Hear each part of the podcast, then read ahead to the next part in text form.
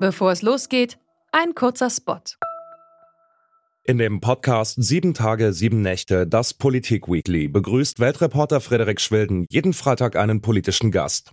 Der etwas andere Wochenrückblick ist eine Mischung aus Politik und Kultur. Was war los im Bundestag? Was wird in den Hinterzimmern diskutiert? Und was machen Politikerinnen und Politiker eigentlich nachts? Disco, Oper oder Parteidebatten? Das hört ihr bei Sieben Tage, Sieben Nächte, das Politik-Weekly, jeden Freitag auf Welt.de und überall, wo es Podcasts gibt.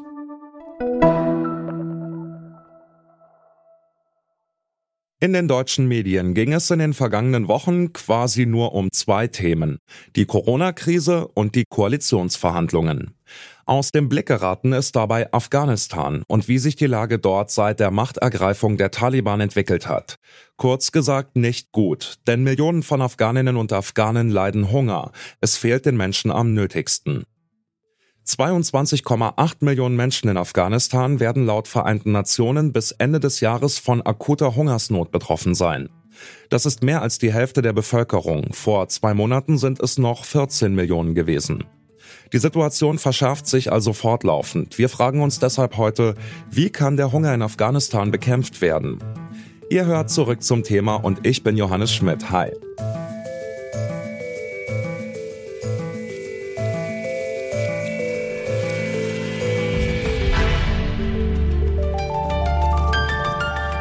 Zurück zum Thema. Den Afghaninnen und Afghanen fehlt es an sauberem Wasser, Reis und Mehl. Einerseits sind die Weizenspeicher im Land leer, andererseits steigt die Zahl der Arbeitslosen kontinuierlich. Doch wie ist es zur gegenwärtigen Hungersnot gekommen? Darüber habe ich mit Vera Jeschke gesprochen. Sie ist Afghanistan-Referentin bei Caritas International. Als erstes habe ich sie gefragt, was die größten Ursachen für die Nahrungsmittelkrise vor Ort sind. Naja, die Hauptgründe sind natürlich der jahrzehntelang andauernde Konflikt und die dramatische Situation im August diesen Jahres, die eben zur Machtübernahme der Taliban als de facto Regierung in Afghanistan geführt hat. Im Ansteigen sozusagen zu dieser Machtübernahme sind ja Hunderttausende von Menschen intern vertrieben worden in Afghanistan. Das heißt, sie mussten ihre angestammten Siedlungsorte verlassen aufgrund des Konflikts. Sie haben sich in Sicherheit gebracht. Sie haben ihre Felder nicht bestellt. Sie haben ihre Jobs verloren, da wo sie überhaupt welche hatten. Und das war natürlich eine ganz dramatische Entwicklung bis zum 15. August, diesem Tag des Falls von Kabul. Der Konflikt hat zwar jetzt äh, abgenommen seitdem, aber die Folgen des Konflikts, die sind sehr, sehr tiefgreifend die Dürre, die ist in diesem Land äh, in diesem Jahr quasi unter dem Radar gelaufen, weil Afghanistan so viele andere Schlagzeilen produziert hat. Wir haben die zweite Dürre seit 2018. Das heißt, die Menschen, vor allem auf dem Land, haben sich noch kaum von der schweren Dürre in 2018 erholt und dieses Jahr erneut Dürre. Und leider stehen alle Faktoren erneut auf Dürre im nächsten Jahr. Wir sehen hier eine sehr dramatischen Situation entgegen. Der anhaltende Konflikt im Land und die wiederkehrenden Dürren sind also zwei der Hauptgründe für die Hungersnot in Afghanistan. Vera Jeschke erklärt außerdem, dass auch die wirtschaftliche Situation des Landes zur humanitären Krise beiträgt.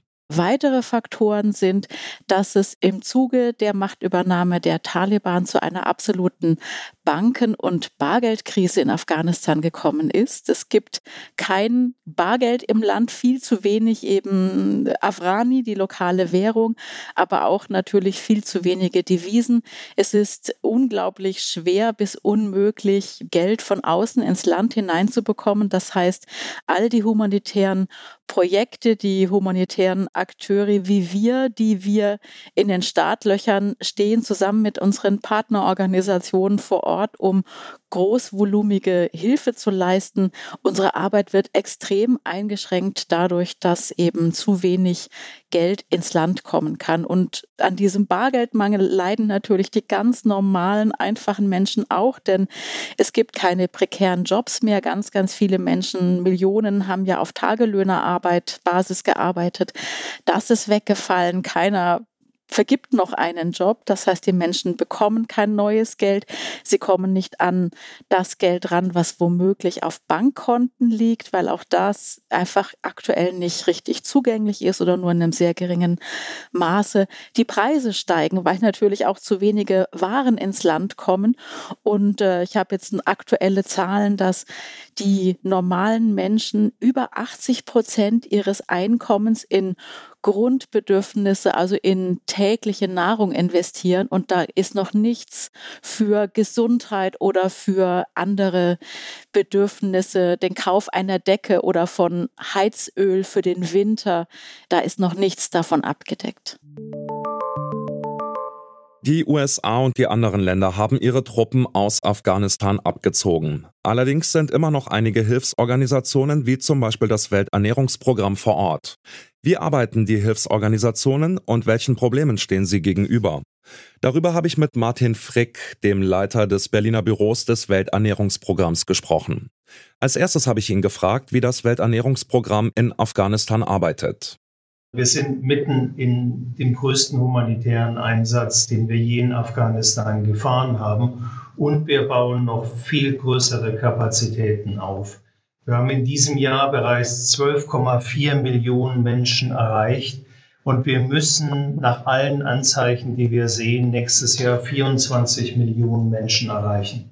Und wie sieht es mit den Hilfsgütern aus? Kommen die bei den Notleidenden an? Wie gestaltet sich das? Das kommen sie in der Tat. Wir haben auch große Kapazitäten aufgebaut in den benachbarten Ländern, damit wir dahin kommen, wo die Menschen das am meisten brauchen, um ihnen mal ein Gefühl dafür zu geben. Das sind über 240 Speziallastwagen, die in unwegsamem Gelände unterwegs sind. Wir arbeiten mit Flugzeugen. Das ist also wirklich eine gewaltige logistische Leistung. Vielleicht eine Zahl, dass wir allein im Oktober mehr als 42.000 metrische Tonnen Lebensmittel nach Afghanistan gebracht haben. Vor welchen Problemen stehen Sie denn noch so? Sie haben gerade schon unwegsames Terrain erwähnt, also dass manche Regionen halt schwer zu erreichen sind von der Außenwelt. Vor welchen Herausforderungen stehen Sie denn noch, wenn es darum geht, die Menschen mit Nahrung zu versorgen? Also man kann fast sagen, vor welchen Herausforderungen stehen wir nicht. Covid ist in Afghanistan ein gewaltiges Problem. Das Land hat Jahre der Dürre hinter sich. Wir hatten natürlich bis August diesen gewaltigen Konflikt in Afghanistan. Und jetzt stehen wir gerade am Anfang des Winters, der in Afghanistan sehr hart und lang ist. Wen sehen Sie denn jetzt in der Verantwortung, gegen die Hungersnot vorzugehen? Was kann denn vor allem die internationale Staatengemeinschaft jetzt tun, damit es im Winter nicht zu einer Katastrophe kommt?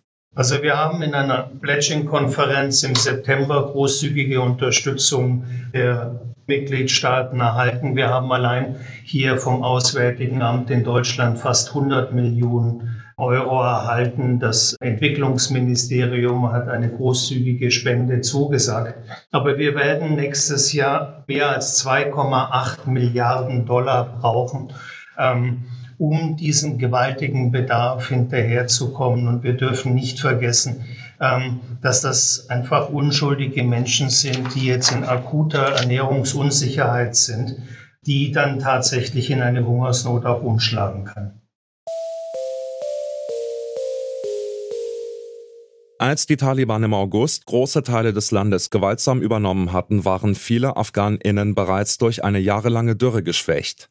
Seitdem herrscht in Afghanistan wirtschaftliches wie auch politisches Chaos. Dem Land droht im Winter eine Hungerkatastrophe. Die neuen Machthaber scheinen mit der Situation überfordert. Deshalb ist Hilfe von außen jetzt dringend nötig. Hilfsorganisationen wie das Welternährungsprogramm stehen bereit, klagen aber über fehlende Gelder. Wir dürfen und werden die Afghaninnen und Afghanen nicht vergessen, hatten Länder wie Deutschland im Sommer versprochen. Jetzt können die Staaten zeigen, wie ernst es ihnen damit ist. Das war's von uns für heute. An dieser Folge mitgearbeitet haben Alina Eckelmann, Mara Muck, Jonas Nikolik, Charlotte Müller, Rabea Schlotz und Benjamin Sadani. Chef vom Dienst war Toni Mese und mein Name ist Johannes Schmidt. Tschüss und bis zum nächsten Mal. Zurück zum Thema vom Podcast Radio Detektor FM.